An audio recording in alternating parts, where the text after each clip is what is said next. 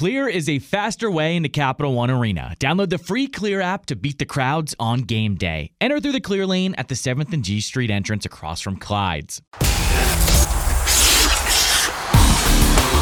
This is Caps This Morning with John Walton and Ben Raby on Caps Radio 24/7.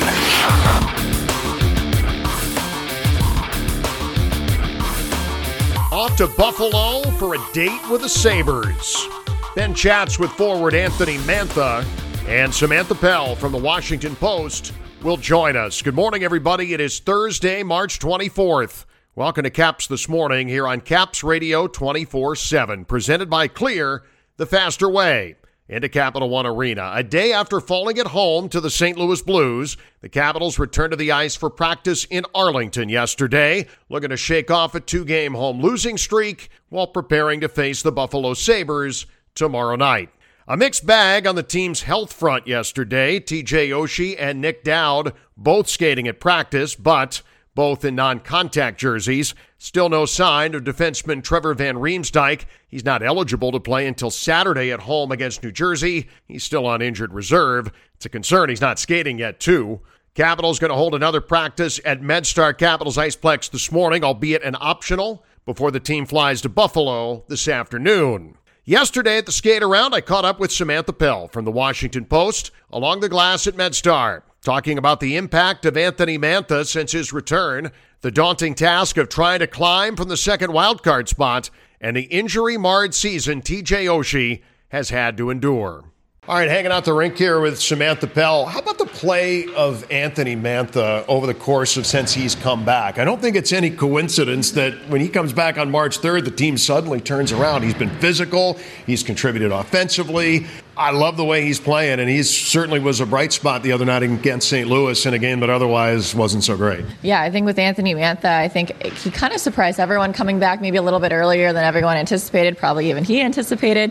But I think, yeah, just his size, his strength, I think is really impressed. I think on that second line with Backstrom and Wilson has actually worked pretty well for the Capitals so far, and it just seems every time he touches the puck, he can become an electric player, and I think that's what was missing from this Washington group kind of in his absence is a guy that can come in automatically. You're like, oh, wow, he can do something with the puck. So, yeah, I think he's been great. I think he's going to be relied on down the stretch. This team has had, by and large, a pretty good month of March. They are now starting to fight through some injuries again as we sit here at practice. Nick Dowd is skating, but in the non-contact jersey, same thing too with TJ Oshie. So their status for Buffalo seems to be very much in doubt at this point. And then Trevor Van Riemsdyk wasn't out here at all today. So here we go again. This has been the story really for 6 months is who isn't able to go today. It's pretty crazy when you think about it. I mean, the Capitals really have not fielded their traditional ideal lineup the entire season after Carl Hagelin gets out, that eye surgery. And I think overall, I mean, the Capitals went out in the deadline and they got two kind of depth forwards to kind of help this injury-prone forward group, and still kind of here we are and in this situation. But yeah, I think it's going to be the story for the rest of the season, and we'll see what happens in the playoffs because everyone remembers last year with all the veteran guys getting hurt all over again. Metropolitan Division has gotten a lot better. Ricard Raquel going to Pittsburgh. Talked about that earlier in this week with Tariq El-Bashir. The Rangers loaded up. Carolina goes out and gets Max Domi. A fast team gets faster with him. This division definitely is trending in the direction of upward mobility, and here are the Caps trying to find their way from the second wild card. This is going to be very difficult to pull off.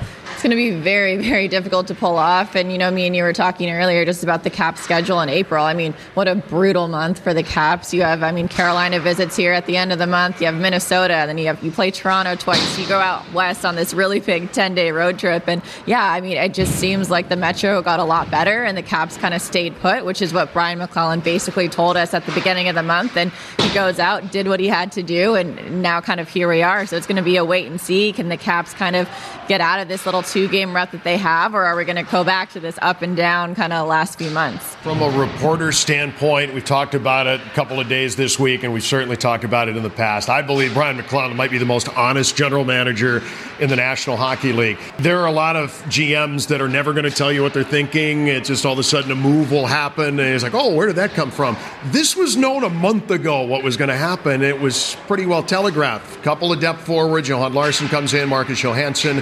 From a reporter player standpoint, I would imagine that's got to be fairly helpful from a professional standpoint.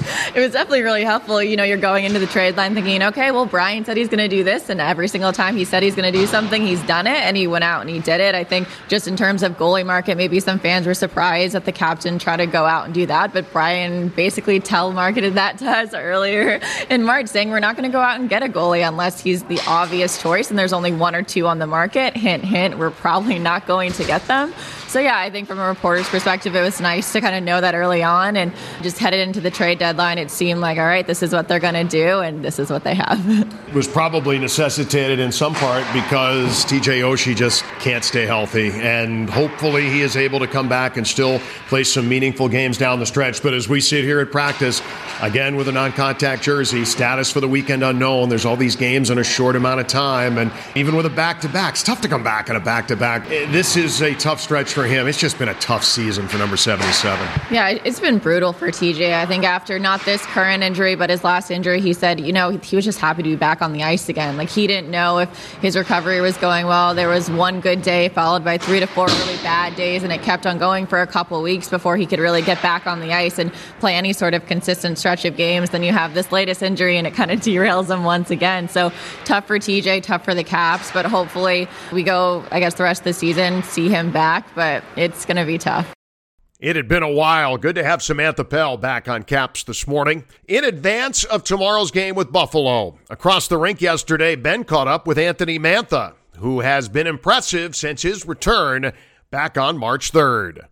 Just want to lead you off the bat. Thought of this the other day with the trade deadline having passed. What a difference a year must make for you personally. Just to have watched the trade deadline the other day or kept tabs on it. Is it different for you now when you watch and think about what players in the league go through on a day like that?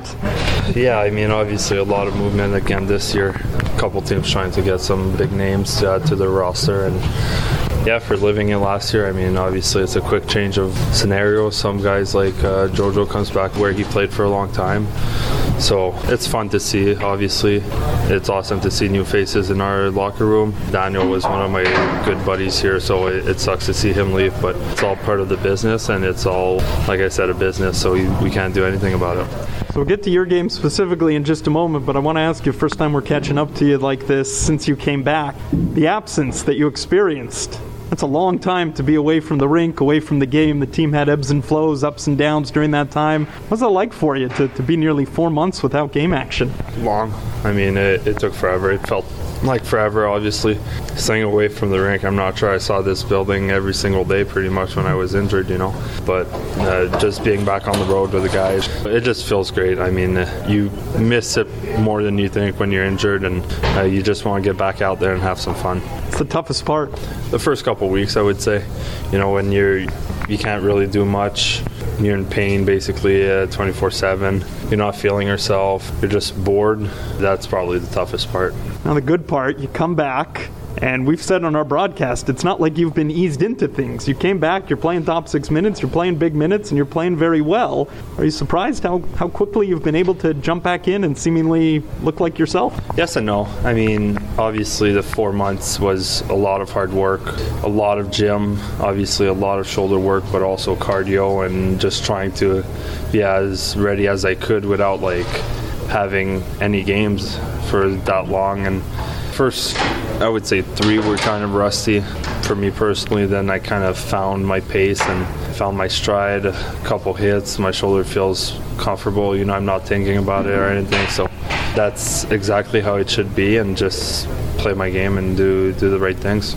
Glad you brought up a couple of hits. I think it's been more than a couple of hits. You're getting in there. You've been physical the past few weeks. I don't know if it helps you with the rest of your game. Does it get you engaged? Does it get you involved and dialed into a game when you're physical like that? It gives me confidence for sure, meaning my body feels good. There's no aching pain or anything once I deliver a hit. So, yeah, it could get me into the game. It kind of heats things up, and maybe the defenseman on the other side is going to do a turnover next time. He knows maybe we're coming down, so maybe we get the puck a little bit more in the O-zone or things like that. So that's really the focus of it. Final couple of things. A very strong start for the team. in the month of March. We're chatting with you now following a loss at home to St. Louis, but when you look at the start of the month, what did you like from the team as a whole that maybe wasn't necessarily there against St. Louis, but how do you capture some of that early success from this month? No, I think we were playing really well. Obviously, the last two games didn't go our way. I don't think we played our best game at all against St. Louis. A lot of turnovers. We watched videos, we watched clips this morning, so we'll know what not to do in Buffalo and just get the train going again. I mean, we still have a great month so far. If we could close out the month the same way, I mean, it'd be great for the standings and for our team and for our confidence. Playing Buffalo and New Jersey, they're two teams lower down in the standings. I'm curious, from your time in Detroit, after the trade deadline, for a team that's lower down in the standings, there's a thought that sometimes they could start to play well, the pressure's off, etc. What is that like from their perspective, and what's the challenge for a team like yours when you face teams like that March into April? I mean, if you look at both teams, they're winning lately. You know, like Buffalo, I think, won a couple games since they played outside, I believe. And then New Jersey just the other night scored 7. So it's not teams we could take lightly. Like you said, they have no more pressure. You know, they're just playing. They're not officially out, but they're playing, and they don't really feel the pressure. And sometimes for teams that are already in playoff like us, like, or just in the wild card spot, you would maybe take them lightly, but can't do that. Obviously, we're still battling for that wild card and to advance and maybe get home ice for playoffs. So we need to be ready, and we know they will. A heck of a goalie in Craig Anderson in Buffalo these days. Final thing I want to ask is, Saturday night, Nicholas Backstrom's going to be honored, celebrated for his 1,000th career point. You've played quite a bit with him, especially since you came back here in early March. How do you describe what it's been like for yourself as a winger and the benefit to a player like yourself when you get to ride shotgun with him? It's awesome. I mean, Nicky's one of the best passers in the league right now, so obviously you kind of just need to get open, and he knows exactly where you're going, you know where he's going. He's able to calm the play to make the right play, so I'm just embracing every moment with Nicky, and it kind of reminds me of Zetterberg in Detroit when I got the chance to play with him. You know, this same kind of passer, playmaker, and towards his end of the career, he was calming the play down and making the right plays, and I just feel like Nicky's kind of the same way right now, you know, making the right plays and playing at his forces, and it's just been awesome to play with and to watch. It's awesome. You should share that with Nick. He might appreciate that comparison as well. Appreciate this, Anthony. Thank you. Thank you. He's been solid of late. Anthony Mantha chatting with Ben. It's Caps and the Buffalo Sabres tomorrow at 7. Pre-game at 6:45 on 106.7 The Fan and Caps Radio 24/7. Caps Game Day, your extended Caps pregame show exclusively on Caps Radio 24/7. That'll get going tomorrow at 4 o'clock with Ben. Hear it at capsradio247.com. In the meantime, have a great Thursday, everybody. For the latest on the Capitals and hockey news around the clock, let's go Caps! Tune in to Caps Radio 24/7. Listen online via the Capitals mobile app at capsradio247.com or ask Alexa to play Caps Radio 24/7 on TuneIn.